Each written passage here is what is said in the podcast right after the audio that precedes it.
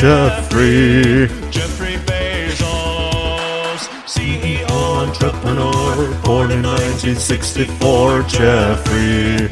Jeffrey Bezos. Vítejte u 98. epizody. Jsme moc rádi, že jste tady s náma a posloucháte. Jsme moc rádi, že jste se přidali. Zuckerberg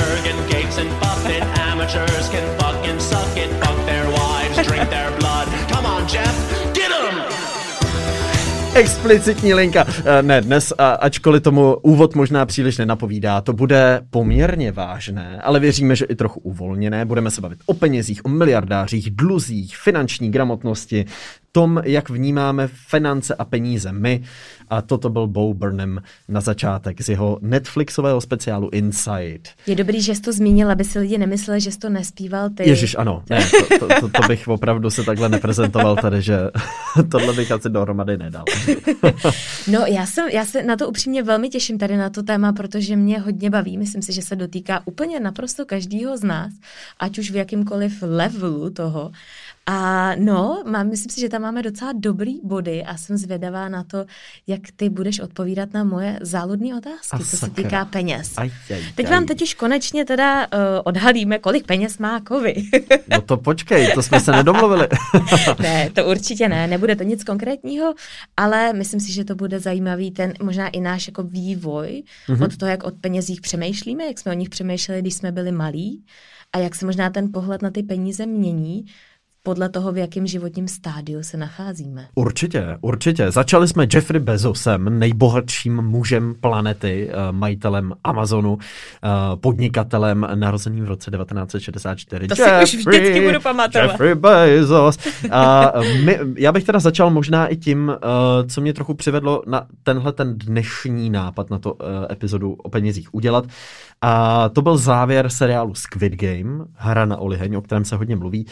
A já jsem o něm mluvil v pondělní epizodě, kde jsme mimo jiné i mluvili o tom, co je novýho v našich životech. že Ano, Teres? velmi explicitně teda. Tam to Ano. si, jestli jste to neslyšeli, tu epizodu, tak se určitě podívejte na Patreon, protože myslím si, že jsme byli jak utržený ze řetězu. 40 minut absolutního chaosu a No teď s tomu neudělal moc dobrou reklamu. Ne, ne, ne. naopak, myslím si, že v těch pondělních epizodách jsme takový ještě trošku krapet víc uvolněnější, Je že tam možný. říkáme možná víc věcí, než bychom možná i sami chtěli. no, bavili jsme se o volbách, nemoci, novým Jamesu Bondovi, Squid Game právě konkrétně a třeba o Teres autogramiádách, takže ještě možná, než se vrhneme Teres na téma peněz, Ano. ty budeš mít autogramiády. Ano, mě začala Tour de Karamelová džungle, Uh. pozor, která si myslím, že bude, doufám, že ji dokončíme, doufám, že nám to situace dovolí a vydáváme se ať už do Prahy, teda která byla včera, když posloucháte ve čtvrtek, tak pak se vydáváme do Hradce, do Liberce, do Českých Budějovic, do Plzně, doufáme, Ostrava, Brno a spoustu dalších měst. Najdete to u mě na Instagramu, všechno hezky sepsaný a těším se na vás. Mám z toho velkou radost. No tak se tam rozhodně podívejte. Já teda začnu tím citátem z hry na oliheň, který jsem tady sliboval. Eh, Je to spíš parafráze. Víte, co mají lidé, kteří mají peněz velký nedostatek, společné s těmi, kteří jich mají velký nadbytek? Život je netěžší. To není úplně nutně univerzální pravidlo. Dovedu si představit, že spousta lidí, kteří mají hodně peněz, si dokážou život užívat. Ale samozřejmě potom v momentě, kdy je úplně jedno, co si koupíte, jaký auto, jaký pití, jaký jídlo, máte peníze na všechno, tak se může dostavit spousta eh, věcí, která může být pocitově podobná s těma, který opravdu počítají každou korunu eh, takovou tou bezradností, nebo tím, že v podstatě téma peněz má na tvůj život negativní dopad. Možná Hmm. úplně nejideálnější je to, když nemusíš peníze příliš řešit a do tvýho života tolik nepromlouvají a můžeš se věnovat jiným věcem.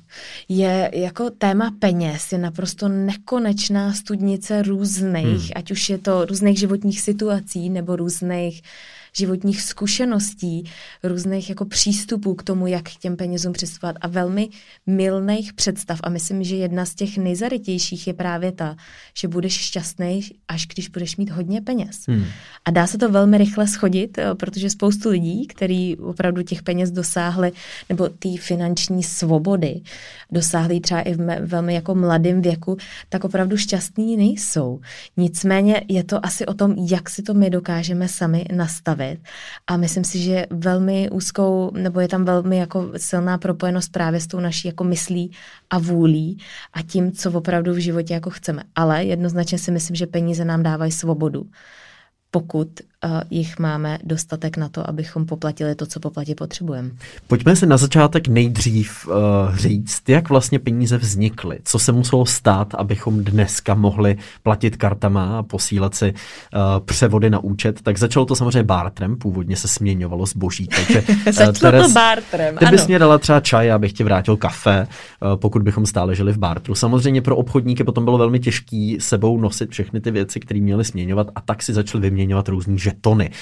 Bylo to hodně v Číně, kde vznikly papírové peníze už 700 let před naším letopočtem. Byly to vlastně jako poukázky, které si pak mezi sebou směňovali obchodníci. Marco Polo to právě o tamtud přivezl do Evropy, kde už tou dobou fungoval římský florint, což byla tehdy taková v podstatě mezinárodní měna, ale v 17. století právě i evropské banky začaly vypisovat tyhle ty v úzovkách jako šeky, poukázky na to, že máš v bance nějaký peníze uložený. No a tyhle ty poukázky šeky si mezi sebou obchodníci začali vyměňovat a tam už se potom řítíme samozřejmě eh, k hotovosti, eh, k mincím, bankovkám, eh, tomu, že už nejsou jištěný zlatem, dřív tam bylo krytí zlatem, takže si věděla, že za ty svoje bankovky, když přijdeš do banky, můžeš dostat to zlato, kterým je ta měna jištěná, to už dneska neplatí, dneska už je to spíš jako virtuální a tím pádem nám hodně skáče inflace. Inflace je zajímavá věc, to je v podstatě taková daň z úspor, můžeme říct, eh, která tak nějak ukrajuje ty naše úspory a eh, je to zajímavý jev, který jsem popisoval třeba ve videu investice a spousta lidí ho popsala ještě mnohem elegantněji samozřejmě. Eh, no takže takhle vznikly finance a dneska se dostáváme do fáze, kdy platíme kartama, kdy platíme virtuálně aktuálně a kdy přichází třeba i kryptoměny. Takže to je jenom takové malé okénko do historie. Krásné okénko do historie. Je hrozně zajímavý vidět, v jaký my jsme vyrůstali době, kdy vlastně my jsme, když jsme byli malí, nebo jestli to může takhle vztáhnout na tu naší generaci, mm-hmm. tak jsme dostávali opravdu ty peníze, dostávali jsme ty kapesný. bankovky kapesný, které jsme si opravdu dávali, možná ne do té kapsy vždycky, ale opravdu jsme jako něco v té ruce měli. Mm. A mě hrozně zajímá, jaký vztah k penězům budou mít naše děti, když ty peníze jsou vlastně jako virtuální pro ně. Jo. Dost často ty děti dostávají nějaký jejich kapesný už na svoje karty a s těma jako fyzickýma penězma se úplně tak jako nesetkávají. Hmm. A myslíš si, že to má vliv na to, jak buď jak si je jako dokážou představit, nebo jak si jich třeba váží, anebo to naopak vůbec vliv nemá a spíš k tomu přistupují opravdu, že peníze je něco, co opravdu jako nevidíš, ale můžeš si za to něco koupit. Ty to je těžký říct, to nevím, jestli nebude úplně subjektivní věc tohleto, protože... Můžeš odpovědět subjektivně, jako pro mě, co ty si myslíš? Pro mě hmm. ten fakt, že jsem ty peníze viděl, byl samozřejmě v momentě, kdy máš potom utratit nějaký větší obnos. Je to mnohem samozřejmě těžší, než tady naťukat pár čísel, poslat hmm. to někam a ono to jako zmizí, odejde. Představa, že jdeš vybírat vybírat nějakou větší částku do banky, třeba nevím, nájem, cokoliv, hmm. a platíš to v té hotovosti, tak ten pocit z toho si myslím je dramaticky jako jiný.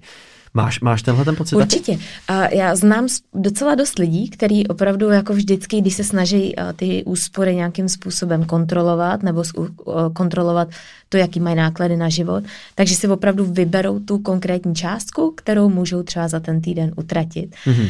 A, a je to jako komplikovanější, ale chápu ten fakt toho, že když to opravdu vidějí, mají to v ruce, hmm. tak si mnohem radši nebo daleko víc jako rozmyslí, za co ty peníze pak jako dají nebo ne.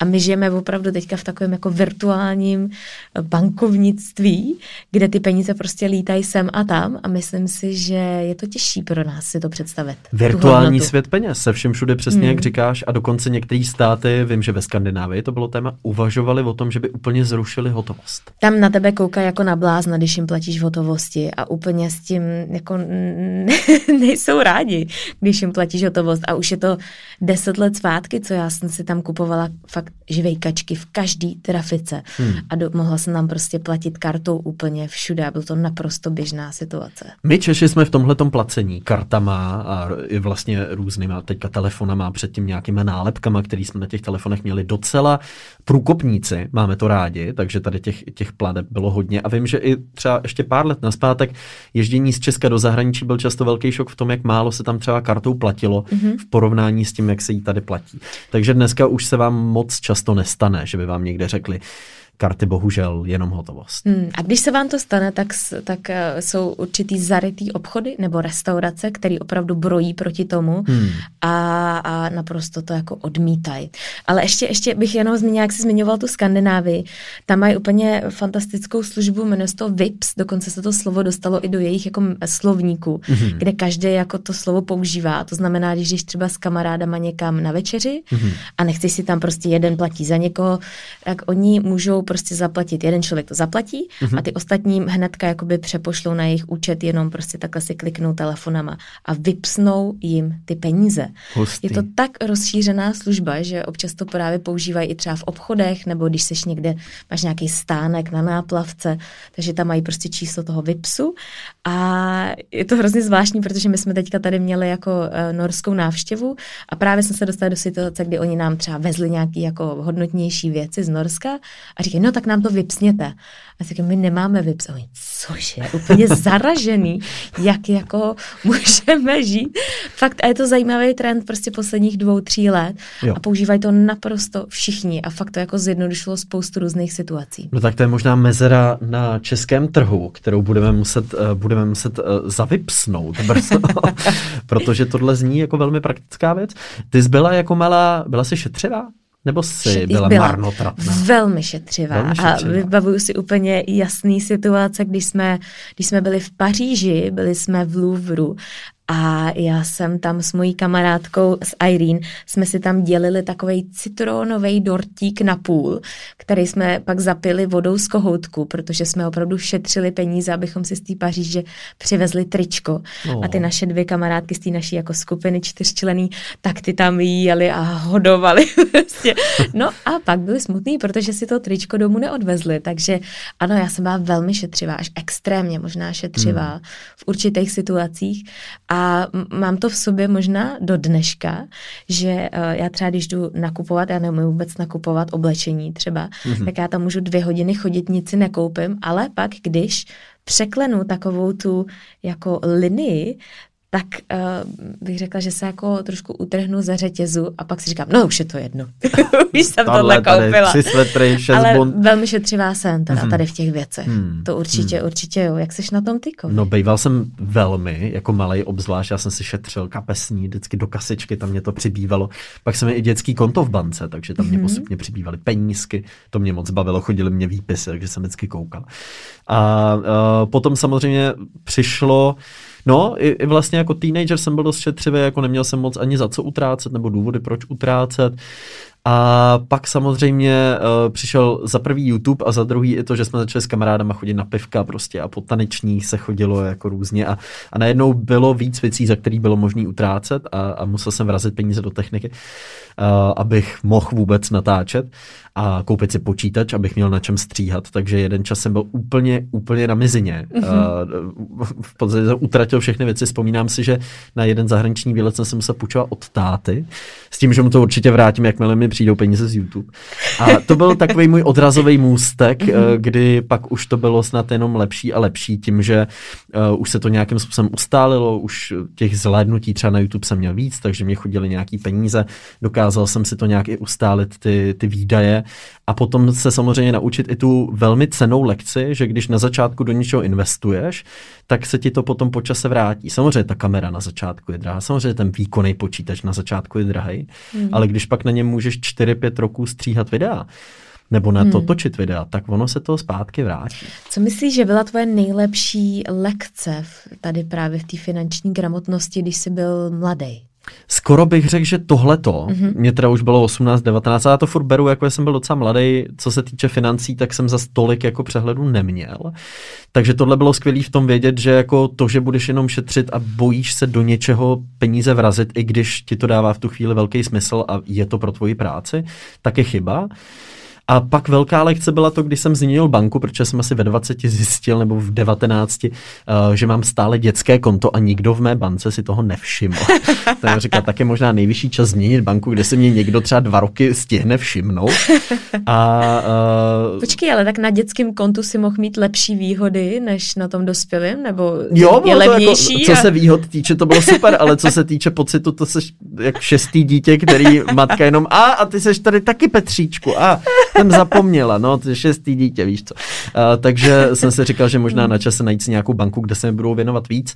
A našel jsem si takovou, kde jsem měl výbornou finanční poradkyni, do dneška mám, uh, která mě poprvé přivedla do světa investování. Mm-hmm. Takže jsem nějaký menší částky, které mě zbývaly na účtu, spíš než aby ležely na tom běžném účtu a prášilo se na ně a polikala je ta inflace, tak jsem je začal investovat. Hmm. Já přemýšlím, jaká byla moje největší taková životní lekce a já Pojde. si rozhodně myslím, že to bylo když jsme se odstěhovali, když jsem se odstěhovala do Norska a ty peníze jsme neměli. Fakt jsme je neměli hmm. a opravdu jsme jako žili z ruky do huby, hmm. jak se tak jako říká. A považuji to za úplně nejdůležitější, jedno z nejdůležitějších období mýho života, protože to byl tak strašně nepříjemný pocit, že ty nevíš, jestli dokážeš zaplatit nájem. A vím, že tenkrát, protože jsme to s Jonem prožívali oba společně, protože jsme v tom prostě byli společně, od začátku toho vztahu jsme měli sdílený finance a vždycky jsme se tak jako tahali za tu ruku z té vody navzájem, když třeba Jony měl víc peněz, protože já jsem studovala, hmm. tak nás živil Jony a zase naopak, pak se to otočilo.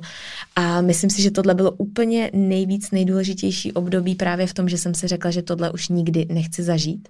A udělám všechno pro to, abychom prostě stáli na několika různých, jako, eh, jak se tomu říká, Jakože diverzifikuješ, máš různé nohy, na kterých Přesně tak, no, že, že není to, to jenom ten jeden příjem, na kterým mm-hmm. ty jsi závislý, u mě to byl tenkrát prostě práce v kavárně, hmm. ale dokážeš si ty příjmy rozdělit a když jeden, nedej bože, spadne, hmm. což při našem povolání, ať už je to podnikání nebo influencerství nebo cokoliv jiného, tak je velmi snadný, že se hmm. prostě jedna z těch větví skácí velmi rychle. Pro mě obrovskou motivací jako v rodině byly babička s dědou, který si chtěli postavit dům mm-hmm. a měli tři různý zaměstnání, aby prostě našetřili během dlouhých let na to, aby si mohli postavit dům a když o tom někdy mluvili, co všechny, všechno dělali, že dělali v bufetu, že dělali v šatně a, a prostě se snažili za každou cenu se nějakým způsobem odpíchnout a potom tím, že se zvládli odpíchnout, tak to jim potom dalo ten odrazový můstek do budoucna, na čem mohli stavět, ale samozřejmě tam byly tyhle ty dlouhé roky, kdy si to fakt museli tvrdě odpracovat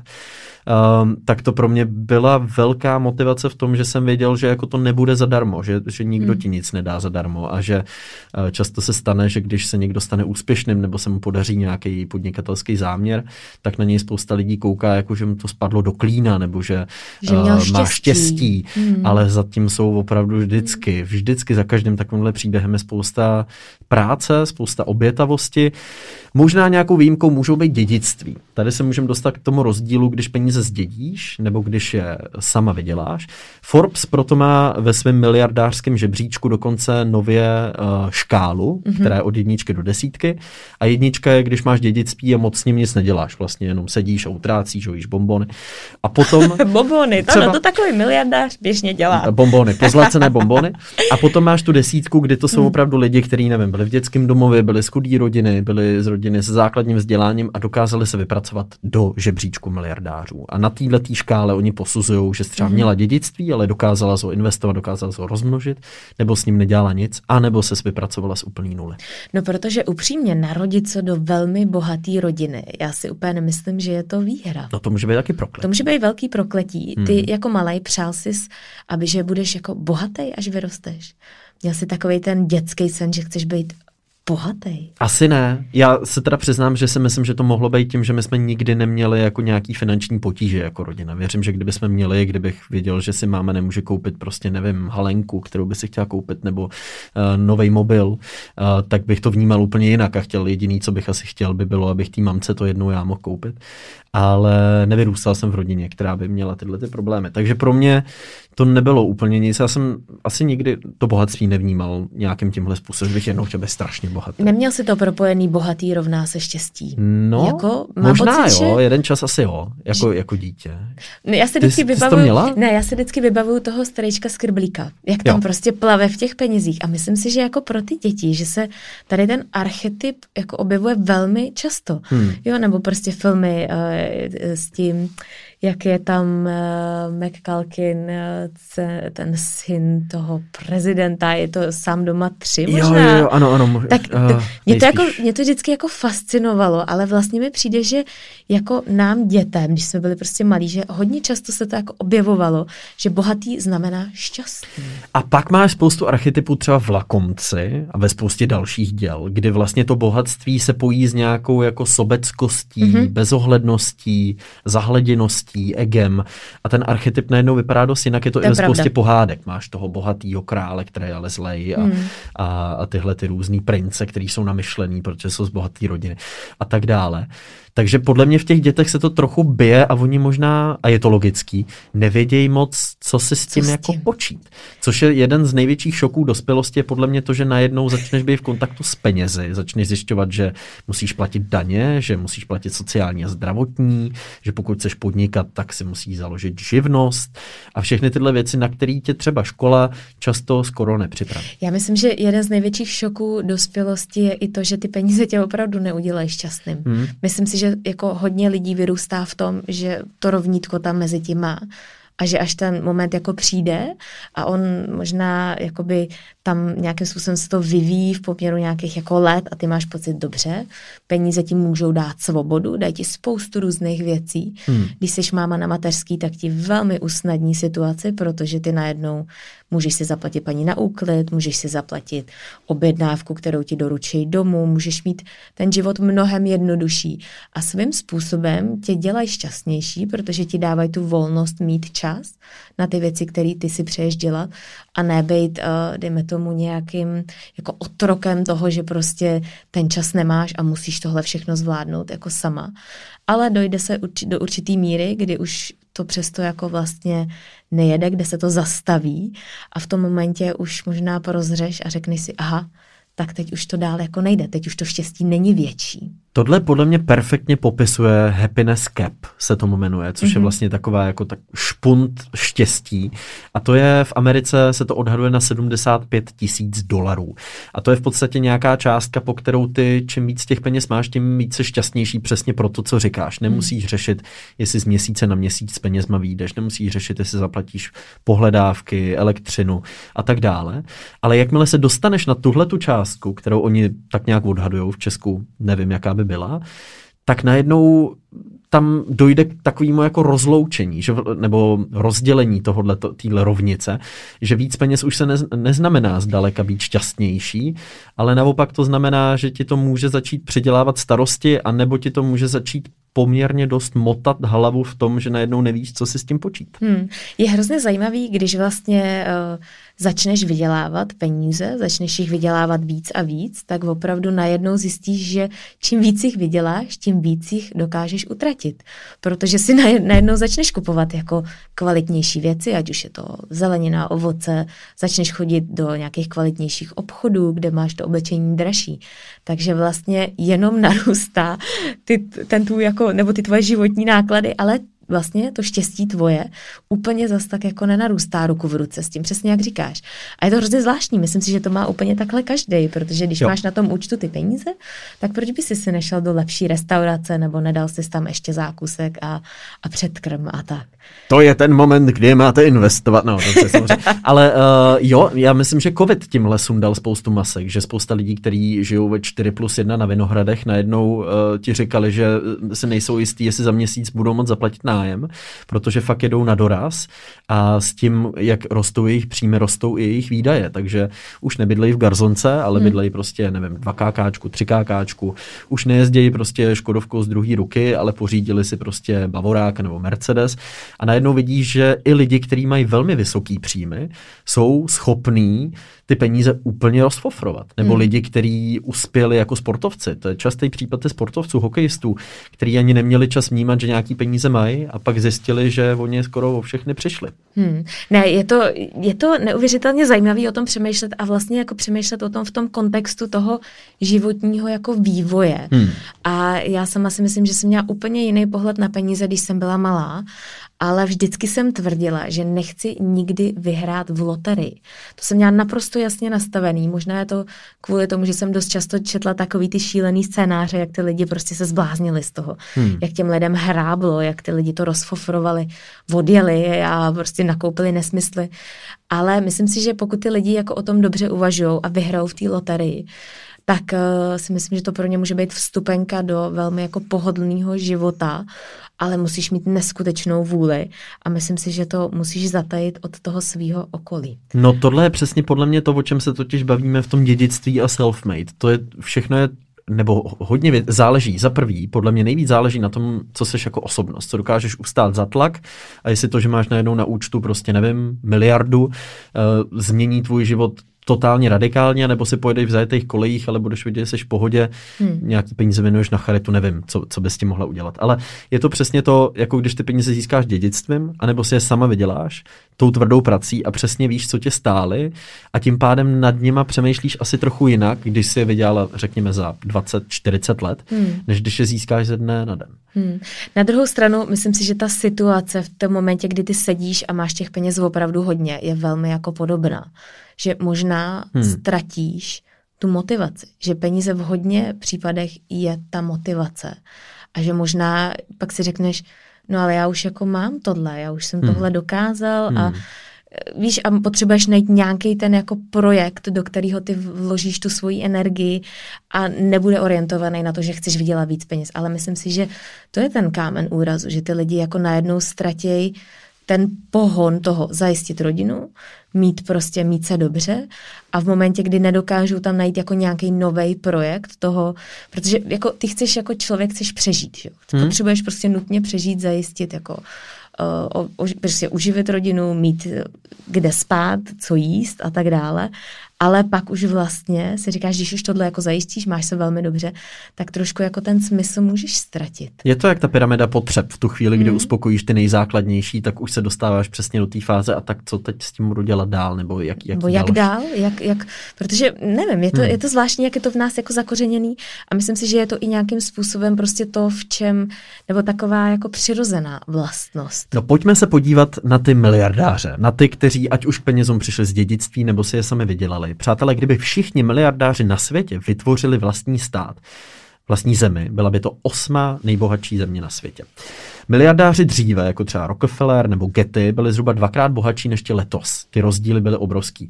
Třeba před sto lety byla hmm. chudoba samozřejmě mnohem vyšší než je dneska, celosvětově. To si přečtěte třeba knihu Faktomluva, tam je spousta těchto hezkých dat, který nás možná uklidňují, že ten svět nemíří zase tak špatným směrem v některých směrech, ale obecně platí, že čím víceš bohatá, tím méně příjmu máš se samotné práce a tím víc příjmu máš z kapitálu.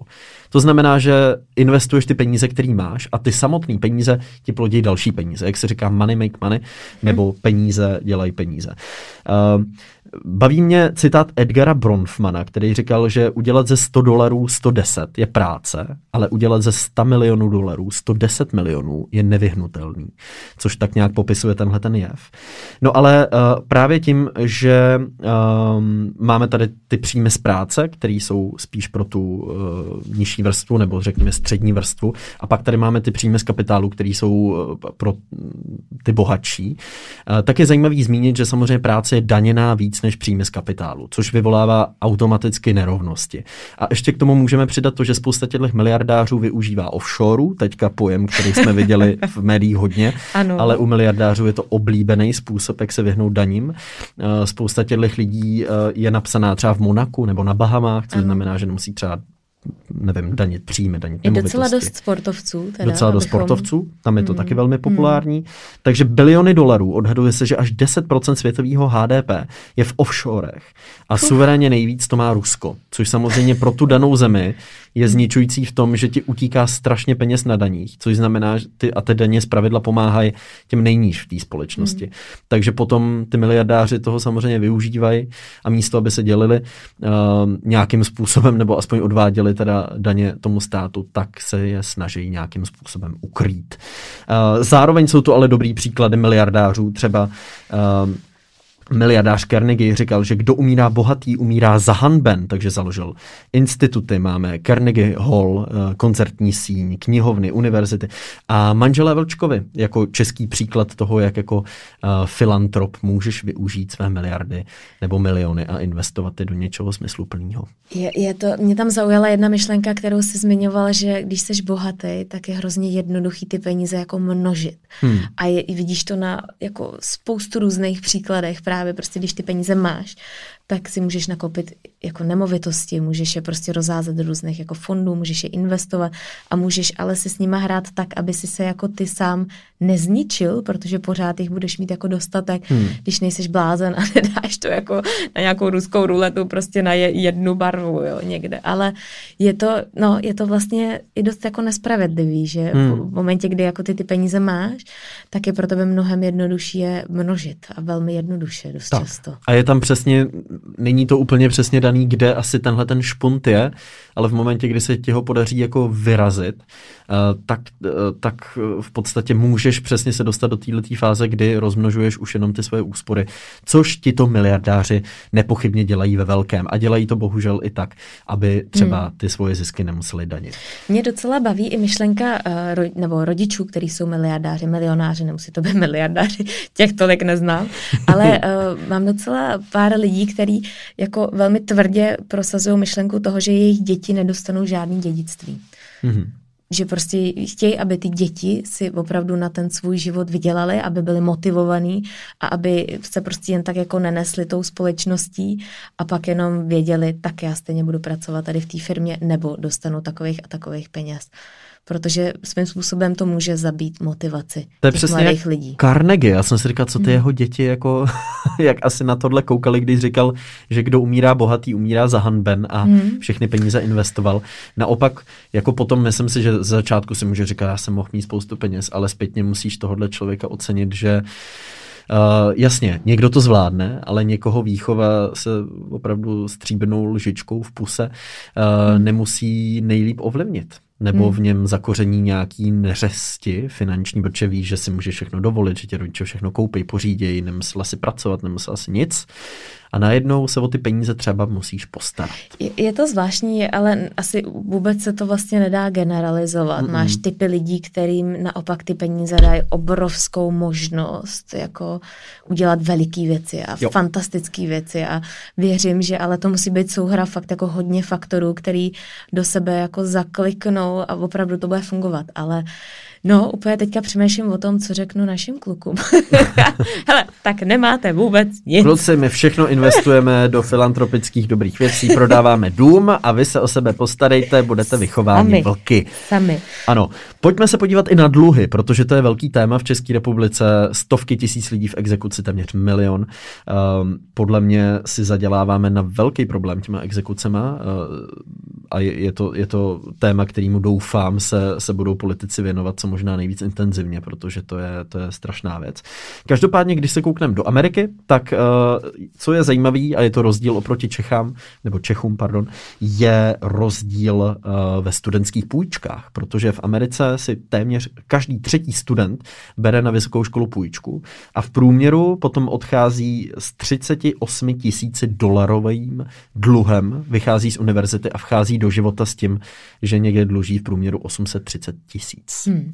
Je tohle hrozně zajímavý. Uh, Jakou pak ty máš zodpovědnost vůči tomu studiu, pokud víš, že za to studio, jako studium platíš mm-hmm. takhle velkou částku?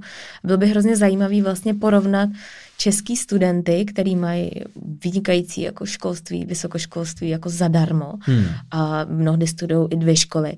Jak, jestli tam je nějaká jako paralela mezi tím, jak moc si té školy vážíš, jak moc do ní jako vkládáš energii a jak z ní chceš vytěžit. A přijde mi, že možná ti američtí studenti opravdu to berou můžou mnohdy to brát třeba mnohem zodpovědněji a ví, že mají tady tu šanci, že to stálo tolik peněz a že opravdu jako do toho dají absolutně všechno. Je to možný? Asi to bude zase hodně subjektivní. Na druhou stranu prostě vcházejí do života s obrovským břemenem, který, který budou muset řešit, eh, což je velký rozdíl, když vstupuješ do života eh, s tím, že nemáš dluhy, máš vystudovanou vejšku, jdeš někam na stáž, jdeš někam pracovat. To je samozřejmě hmm. úplně jiný odrazový můstek a ten dluh se s tebou potom může táhnout ještě deset desetiletí. To určitě. Já spíš studentům. přemýšlím o té motivaci toho ho jako splatit a hmm. opravdu jako na to dřít se tvrdě.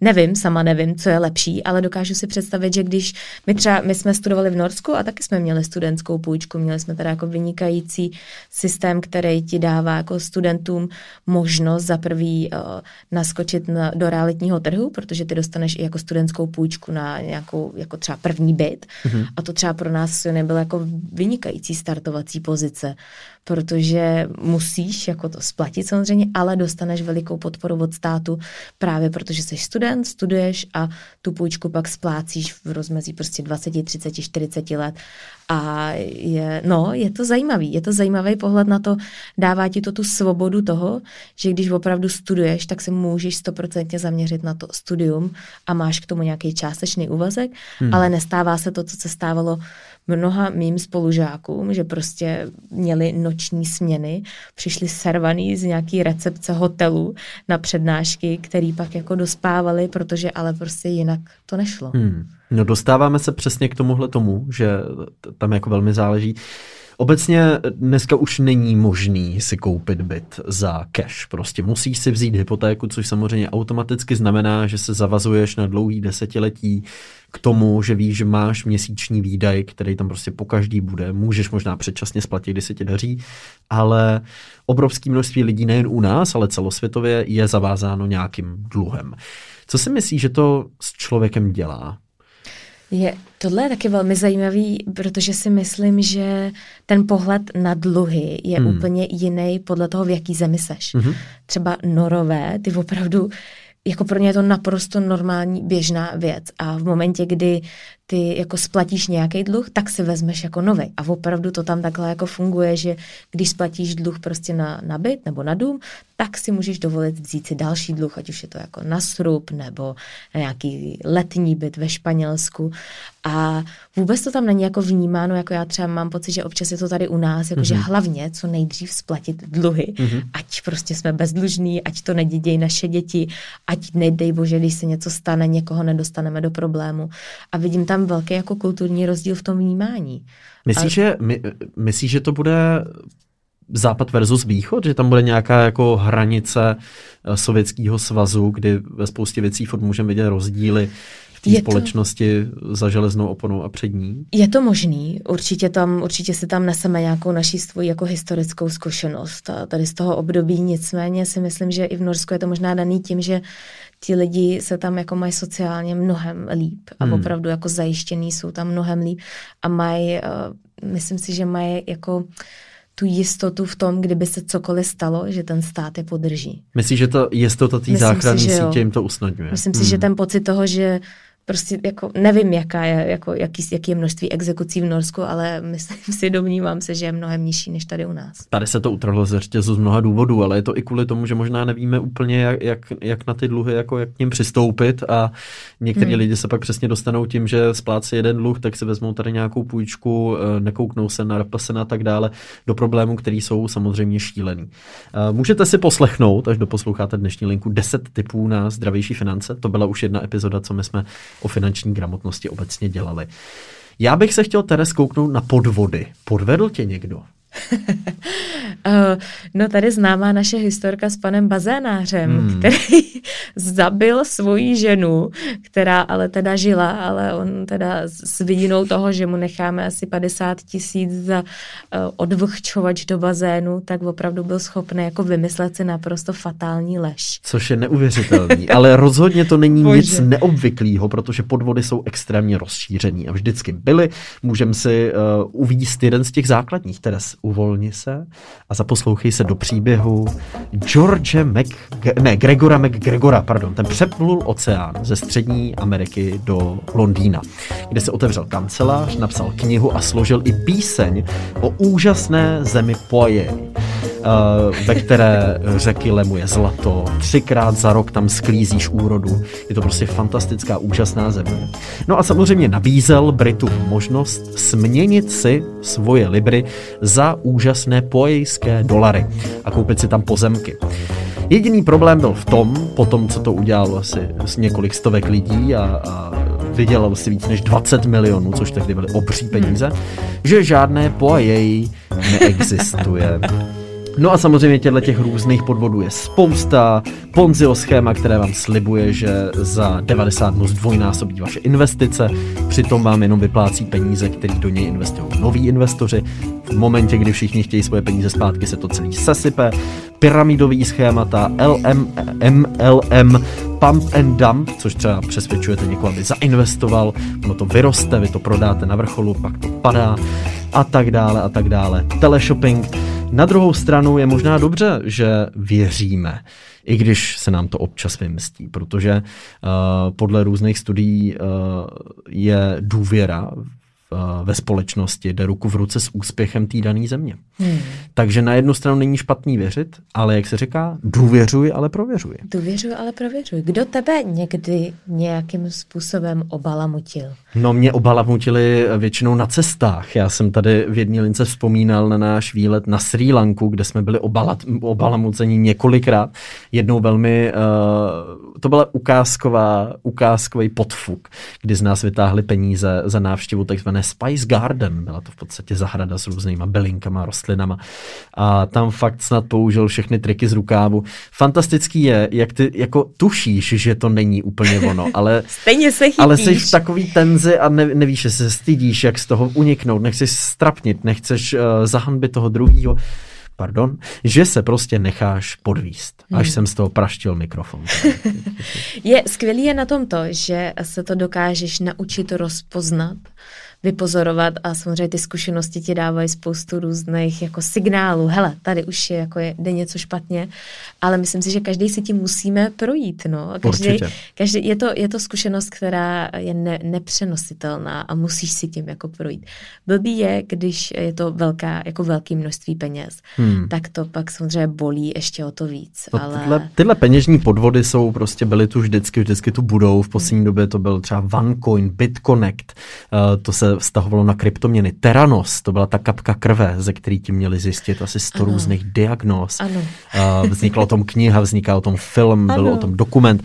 Takže těchto těch podvodů je prostě spousta, podvodníkům se vždycky bude dařit a my možná vždycky budeme skákat na špek, jenom není špatný se občas zamyslet, než něco podepíšem nebo někam vlezem. Skákat na špek nebo skákat na kryptoměny. Ty jsi Skákat zmínil na kryptoměnu, Hmm. což je veliký téma, který hejbe společností a to, že je to veliký téma, že opravdu to prostoupilo i do vrstev, o kterých si myslí, že o tom ani nikdy nebudou jako mluvit, tak se potvrdilo v tom, že Jonyho maminka dokonce včera nakoupila ne bitcoiny, to zase pozor, to zase, takhle zámožný ne, ale prostě nakoupila kryptoměny a že už jako k ní se to doneslo, tak eh, docela možná svědčí tomu, že tady ten fenomén je fakt veliký. Ano, ono se o tom často mluví, je to taková revoluce ve světě peněz nebo v penězích obecně. Zprvu se o tom hodně mluvilo jako o bublině, stále se o tom často mluví jako o bublině, ale připomeňme si, že tak se zpočátku mluvilo i o internetu a o firmách jako Amazon, Google, eh, což byla bublina, která praskla, dotcom bubble, ale uh, internet se potom stal v dalších desetiletích až do dneška zcela eh, v podstatě normou. Tyhle firmy se staly největší, Jeff Bezos, eh, zakladatelé Google, se stali eh, jedními z nejbohatších lidí a internet eh, se prokázal být každodenní součástí životů nás všech. Je tedy otázka, jestli stejný eh, scénář čeká i kryptoměny, nebo je to jenom nafouklá bublina. Jaká je tvoje předpověď? Já jsem velký optimista, i protože sám v kryptoměnách nějaký uh, peníze mám, tak uh, možná i proto, že chci sám sebe uklidnit, ale čím více o tom dozvídám, tím v podstatě větší víru mám v to, že to je skutečně něco, co má potenciál na to tady províst určitou revoluci v tom, jak platíme, jak o penězích smýšlíme, jak peníze fungují a spoustu lidí to přivádí právě k úvahám i o tom, jak funguje inflace, jak, jak eh, centrální banky uh, mm. různě manipulují s kurzama, s tím, kolik je peněz v oběhu, s tím, eh, jakou mají hodnotu. A eh, možná trošku víc přemýšlej nad tím, jak to ovlivňuje právě třeba jejich úspory. Hmm. Ne, já naprosto s tebou souhlasím a vzpomínám si, když byl první kavárny, ve který se dalo platit kryptoměnou, bitcoinem tenkrát. Paralelní polis. A bylo to úplně jako vlastně co to je. a vlastně nikdo jako nerozuměl tomu, kde se to bere, kde je ta hodnota, jak to funguje. Myslím si, to už, že už je to dávno pase a že ta situace je naprosto úplně jako jinde, v jiných dimenzích. A já třeba si myslím, že to je jako budoucnost eh, bank, nebo bankovnictví jako financí. Hmm. Myslím si, že je to už nevyhnutelná cesta, která k tomu spěje. A třeba my sami jsme teďka vytáhli jako peníze ze spořících účtů a dáváme je do kryptoměny pro hmm. kluky. Hmm. Čím jsem teda řekla, že jim nějaký peníze spoříme, jestli jim je dáme, to se ještě uvidí. To se uvidí, jak se budou chovat, samozřejmě. Jinak vlci, stále je tam ta varianta, že půjdete do lesa. Dáme to do umění. Přesně tak. Takže peníze procházejí velkým, uh, velkou revolucí, ale stále jsou to peníze. Teraz ty jsi říkala, že jsi připravila něco o penězích a emocích. Penězi- Případně penězích a vztazích. Ano, Což je samozřejmě věc, která může zamávat třeba s tím, jak vypadá rodina. Takový dědictví může s harmonickou rodinou udělat opravdu nevýdaný věc. Ne, mě velmi překvapilo uh, psycholog Tomáš Morávek. Uh, píše, že když porovná jako emoce, v, nebo které jsou skloubený s penězma, tak říká, že peníze jsou většinou spojené s něčím velmi přitažlivým a že dokonce fyzický kontakt s penězi nám zlepšuje náladu. Třeba když konkrétně držíme v ruce uh, větší množství peněz, tak to v nás vyvolává pozitivní emoce. To je hrozně jako podle mě taková jako úderná myšlenka. Ale asi, asi jo, ale zase to záleží na tom možná, v jaký té životní fázi se nacházíme. Ale teďka mě to hrozně jako zajímalo to vyzkoušet, protože já jsem dlouho v ruce nedržela nějaký větší množství peněz. Ty jo, to já asi taky ne, ale vím, že mě to už je pár let zpátky, ale že mě někdo proplácel fakturu v hotovosti a já jsem to nes do banky, abych to tam jako vložil na ten účet. Ve mně to teda rozhodně nevyvolalo žádnou, žádnou ulevu. jsem si říkal, teď někdo přepadne, teď někdo zavraždí, teď na mě někdo skočí, jako by všichni viděli nebo věděli, že mám v batohu prostě, nebo prostě Peníze. v tašce nějaký větší peníze.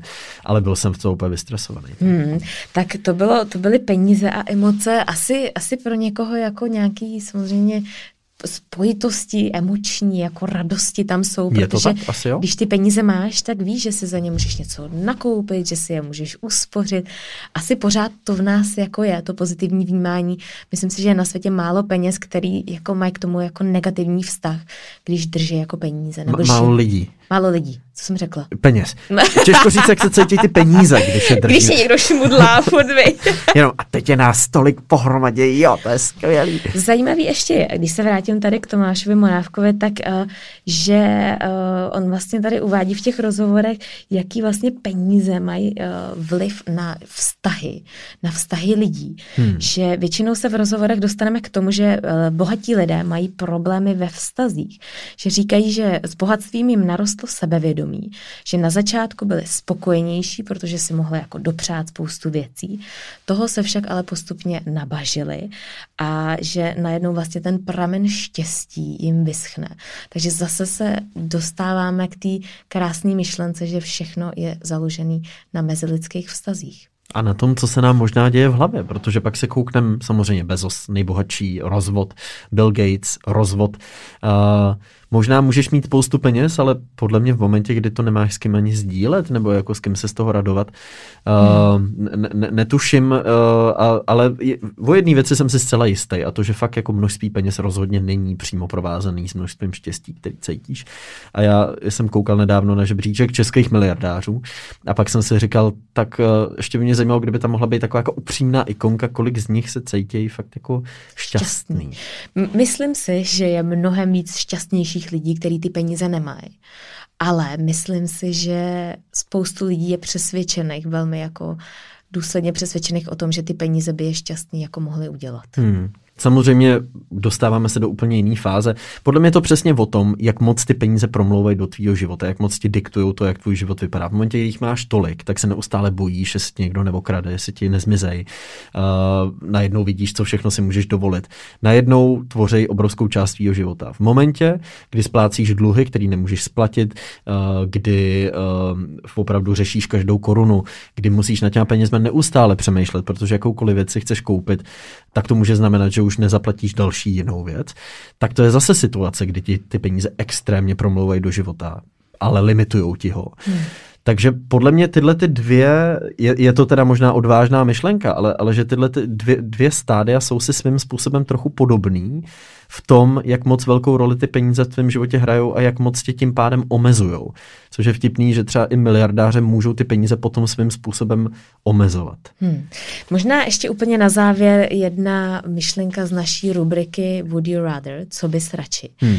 Byl bys, žil bys radši někde v lese a byl naprosto nezávislý na financích, protože bys tam měl prostě svůj dům, který by byl napojený na nějaký solární panely, pěstoval bys tam svůj zeleninu, měl bys tam svoje zvířata a měl bys jako velmi dobře zajištěný a nemusel bys vůbec být jako závislý na vydělávání peněz.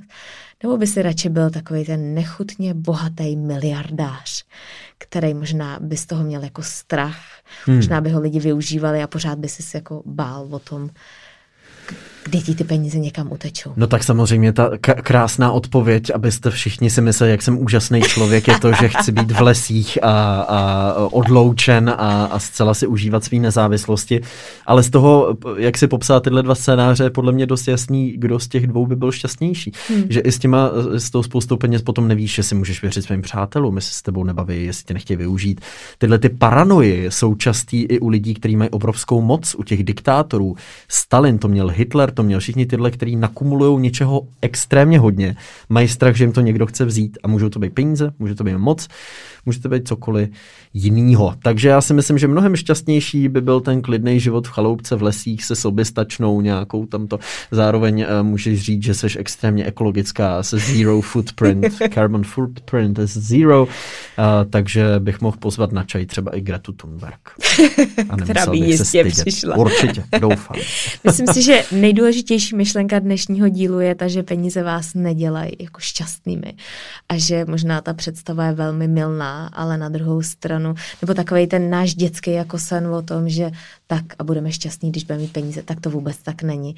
A že jsou to ty mezilidský vztahy, které můžeme všichni budovat úplně zadarmo. Je taky možný, že jedna z těch přísad do popularity hry na oliheň nebo Squid Game, o který se teďka tolik mluví, je i to, že právě situaci extrémních bohatých, extrémně chudých popisuje. A je to jeden z těch pilířů, na kterých vlastně stojí. Je to taková sociální kritika. Téma dluhů, téma exekucí je velký a peníze, ať chceme nebo nechceme, znamenají moc, hýbou světem a můžeme je hledat skoro za čímkoliv. Tak my se jdeme vrhnout na náš linkativ týdne. Pojďme na něj!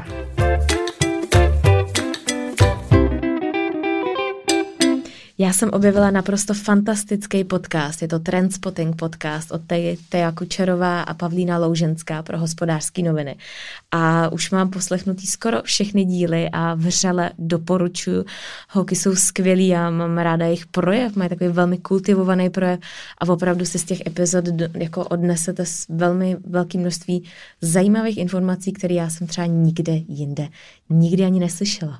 Je to tak, Tea s Pavlínou mají uh, prst na tepu dnešní doby, takže podcast Trendspotting. Uh, za mě by to byl film Lion, nebo Lion, můžeme říct L-I-O-N, uh, který vypadá ze svého coveru jako nějaká romantická komedie, nebo romantický drama možná spíš, ale je to neuvěřitelně silný, emočně nabitý příběh, eh, po kterém jsem, přiznám, jsem měl slzy v očích. Bylo to oh. velmi silné, hraje v tom Nicole Kidman, Dev Patel mm-hmm. a spousta dalších herců. Eh, z velké části se to odehrává v Indii. Eh, je to z části indicky, z části anglicky, takže je to krásný film, který upřímně doporučuji vám všem, kteří jste ho třeba ještě neviděli. Tak uh, já doufám, že ho dokoukám do konce. Třeba na třikrát. My jsme moc rádi, že jste s náma poslouchali, že jste tady a budeme se těšit na příště. Přesně tak. Těšíme se na vás, děkujeme, že posloucháte a pokud vás zajímá, co je v našich životech nového, Patreon a pondělní epizoda vás jistí. Mějte se krásně. Eh, no tak si dáme na závěr. Ještě jednoho Jeffa. Pojďme na to.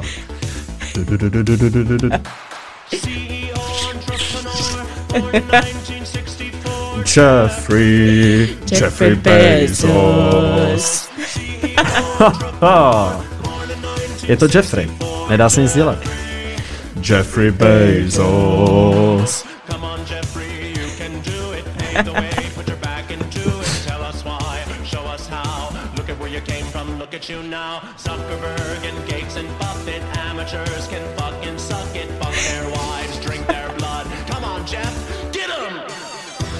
Já si myslím, že to poslouchá každý den, když jde do práce. Ne, nevěřím, že ne. Nevěřím, že ne. Tak se mějte krásně, tímto se s vámi loučíme a příští týden se na vás zase těšíme. Ahoj. Ahoj.